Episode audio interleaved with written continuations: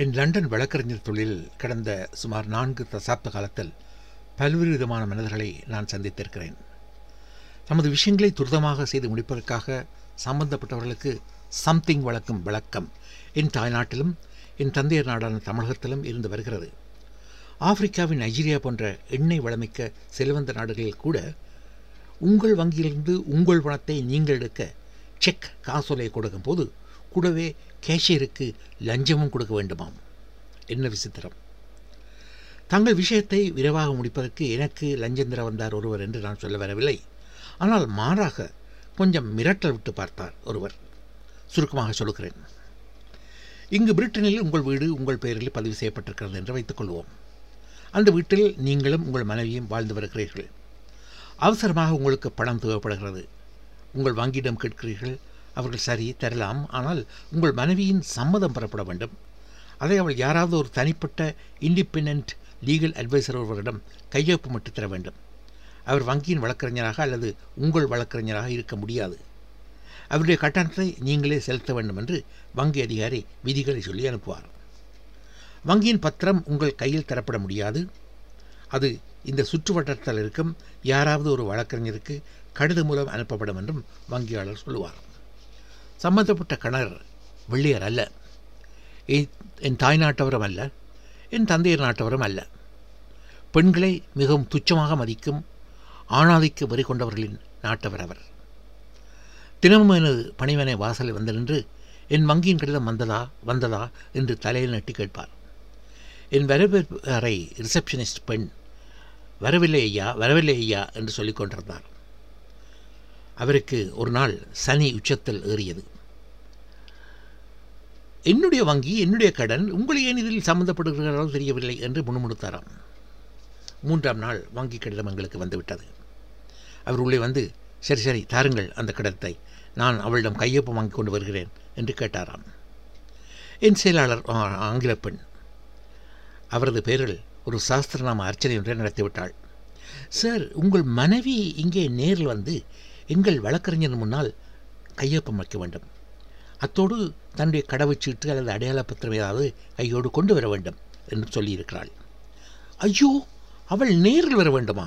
அவள் ரொம்ப பிஸி வீட்டில் சமையல் அது இது என்று குற்றச்சாட்டை சொல்ல முன் வந்தாராம்.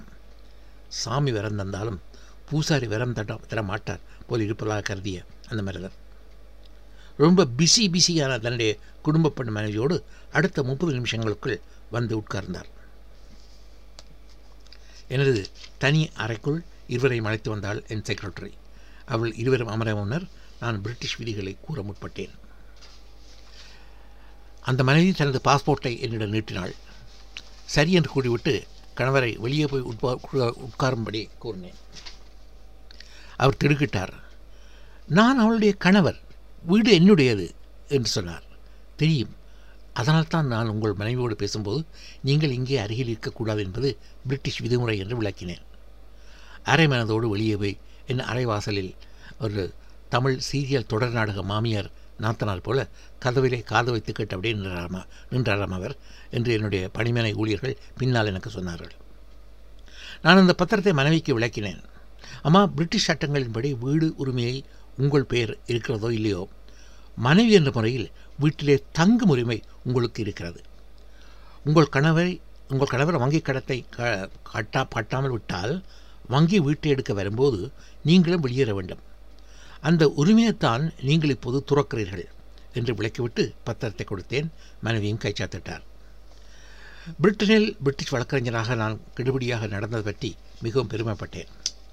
என் தொழில் வாழ்க்கையில் இவரை போன்ற பல்லூறு பேரை தன் தாயை தன் சகோதரியை தன் மனைவியை மதிக்க மறக்கும் ஆணாதிக்க வெறியர்கள் வரையும் நான் என் தொழில் வாழ்க்கையில் கண்டு வியந்திருக்கிறேன்.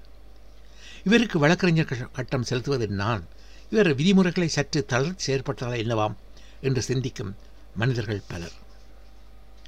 ஒரு வழக்கறிஞருக்கு கட்டணம் செலுத்துவது ஒருவர் ஆனால் வழக்கறிஞர் விசுவாசமாக நடப்பது அவருக்கு அல்ல தன்னுடைய கட்சிக்காரருக்கு மட்டும்தான். இதைத்தான் முன்னேற்றமடைந்த நாடுகள் தத்தம் வழக்கறிஞர்களுக்கு விதித்திருக்கின்றன. அமெரிக்கா பிரிட்டன் போன்ற நாடுகளில் எந்த நிலையிலும் வழக்கறிஞர்கள் தமது கட்சிக்காரருக்கு மட்டுமே ஆதரவாக நிற்பார்கள். நிற்கிறார்கள் நின்றார்கள். இதுதான் மேநாட்டு வழக்கறிஞர்களும் எதிர்பார்க்கப்படுகிறது. இந்த கருத்தை வலியுறுத்தும் ஒரு ஹாலிவுட் திரைப்படம் நான் அண்மையில் பார்த்தது. ஆயிரத்தி தொள்ளாயிரத்தி எழுபத்தி ஐந்தில் ராட்சச ராட்சச குரோ சுறாவின் கதையான ஜோஸ் ஆயிரத்தி தொள்ளாயிரத்தி எண்பத்தி ரெண்டில் ஈட்டி பூமிக்கு வந்த ஒரு வேற்று ஜீவராசி இப்படி வெற்றி படங்களெல்லாம் தந்த ஸ்டீவன் ஸ்பீல்பர்க் என்ற ஹாலிவுட் சக்கரவர்த்தி இயக்கிய படம்தான் அது. ரெண்டாயிரத்தி பதினைந்தில் வெளியான ஒரு உண்மையான வரலாறு. பேர் பிரிட்ஜ் ஆஃப் ஸ்பைஸ் ஒற்றர்களின் பாலம். சோவியத் யூனியன் தலைமையிலான கம்யூனிஸ்ட் நாடுகளுக்கும் அமெரிக்கா மற்றும் பிரிட்டன் போன்ற மேற்குலக அணிக்கும் இடையில் நடந்த பனிப்போர் கோல்வார் நடைபெற்ற அந்த ஆயிரத்தி தொள்ளாயிரத்தி அறுபதுகளில் நடந்த ஒரு சம்பவம் தான் இந்த கதைக்கு வித்தாக அமைந்தது. ஆயிரத்தி தொள்ளாயிரத்தி ஐம்பத்தி ஏழில் சோவியத் உளவாளி ஒருவர் நியூயார்க் நகரில் தகவல் தொழில்நுட்பத்துறையிலே உளவு பார்த்து அனுப்பி வருகிறார். அமெரிக்க சிஐஏ வேவு திணைக்கள ஒற்றர்கள் இதை கண்டுபிடித்து அவரை கைது செய்து நீதிமன்றத்தில் நிறுத்துகிறார்கள். குற்றவாளியான ஒற்றன் ரெடோஃப் ஈபல் தரப்பிலே வாதாடுவதற்கு நீதிமன்றமே அமெரிக்க வழக்கறிஞர் ஒருவரை அரசாங்கத்தின் செலவில் நியமிக்கிறது.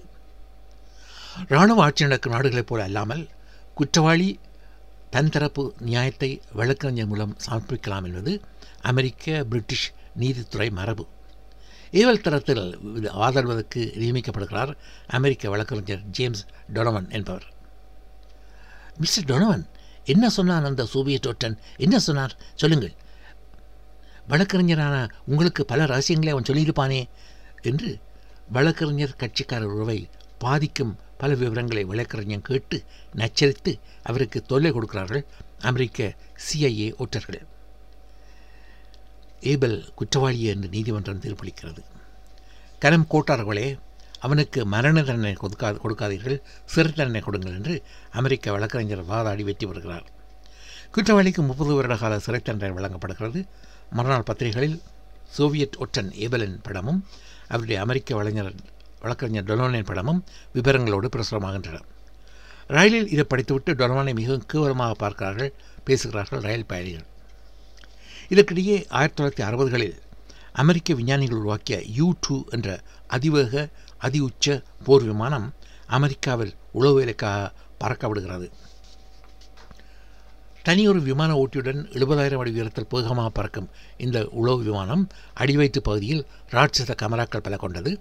தாமாக படம் பிடித்து அனுப்பும் வல்லமை மிக்கது விமான ஓட்டியின் வேலை விமானத்தை ஓட்டுவது மட்டும்தான். இப்படியான ஒரு சாதனை விமானத்தை ஆயிரத்தி தொள்ளாயிரத்தி அறுபதாம் ஆண்டு மே மாதம் முதல் தேதி சோவியத் யூனியன் சுட்டு வீழ்த்தி விமான ஓட்டி அமெரிக்கர் கேரி பவர்ஸை கைது செய்தது. இதற்கிடையே அமெரிக்க வழக்கறிஞர் வழக்கறிஞர் டொனன் மீதான சாமானிய அமெரிக்க பொதுமக்களின் காழ்ப்புணர்ச்சி அதிகரிக்கிறது. இரவு நேரங்களில் அவருடைய வீட்டு கண்ணாடிகள் மீது துப்பாக்கியால் சுடுதல் கல்லால் அடித்தல் போன்ற கொலை வரி சம்பவங்கள் அதிகரிக்கின்றன. சோவியத் அணி நாடான கிழக்கு ஜெர்மனியிலிருந்து வழக்கறிஞர் டொனவனுக்கு ஒற்றர் எபலின் மனைவி ஒரு கடிதம் அனுப்புகிறாள். அவருக்கு நன்றி கூறியதோடு தமது வழக்கறிஞரை நேரில் வந்து சந்திக்கும்படியும் அவள் கடிதத்தை கேட்கிறாள்.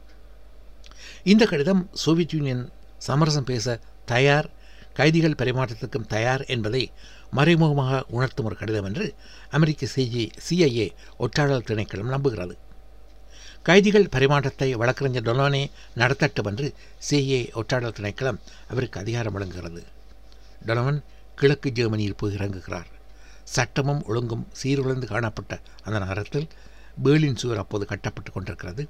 சில காடையர்கள் வழக்கறிஞரை அடித்து அவருடைய குளிர் தடுக்க ஓவக்கோட்டை பறைத்து விடுகிறார்கள். கிழக்கு ஜெர்மனியில் சோவியத் தூதரகத்தில் சோவியத் உத்தரப்படையான கேஜிபி அதிகாரி ஒருவரையும் கிழக்கு ஜெர்மனியின் அதிகாரி ஒருவரையும் டொனவன் சந்தித்து அமெரிக்க விமான ஓடி பவர்ஸையும் அமெரிக்க மாணவர் ஃப்ரெட்ரிக் பிரயா இருவரையும் விடுதலை செய்தால் அமெரிக்கா சோவியத் ஒற்றரை விடுவிக்கும் கைதிகள் பரிமாற்றம் நடக்கலாம் என்று சமரசம் விட்டப்படுகிறது. ஆனால் கை கட்டியது வாய்க்கட்ட வேண்டுமே. அமெரிக்க ஹிச்காக் திகில் படங்களைப் போல இந்த ஸ்பீல்கர்க் படத்திலும் கடைசி இரு நிமிடங்கள் தான் திகிலோ திகில்.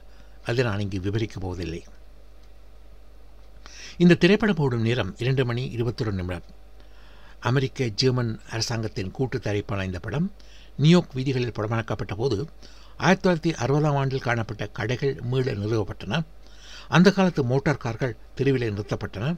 ஜெர்மனியின் பேர்லின் சோர் இடைக்கப்பட்டு இரு ஜெர்மனிகளும் ஒரே ஜெர்மனியான மாறி பல ஆகிவிட்டன. இந்த படத்தின் கதாநாயகன் வழக்கறிஞர் டொனவன் இரண்டாவது கதாநாயகன் கிளினிக் பாலம். அதாவது போட்ஸ்டாமையும் பேர்லினையும் இணைக்கும் இந்த பாலத்தில் தான் கைதிகள் பரிமாற்றம் நடைபெற்றது. இந்த ஜெர்மன் பாலம் சம்பந்தமான காட்சிகள் ரெண்டாயிரத்தி பதினாலாம் ஆண்டில் படமாக்கப்படும் போது ஜெர்மன் ஆட்சித் தலைவி அஞ்சலா மேர்கலா மேயர் நேரில் வந்து பார்த்து மகிழ்ந்தது குறிப்பிடத்தக்கது. உலகம் முழுவதும் நூற்றி இருபத்தைந்து மில்லியன் டாலர் சம்பாதித்த இந்த படத்தில் கதாநாயகன் டாம் ஹேங்க்ஸ் சோவியத் ஒற்றனால் நடித்த பிரிட்டிஷ் நடிகை நடிகர் மார்க் ரைலன்ஸ் ஆகியோர் நியூயார்க் திரைப்பட விழாவிலே கௌரவிக்கப்பட்டார்கள்.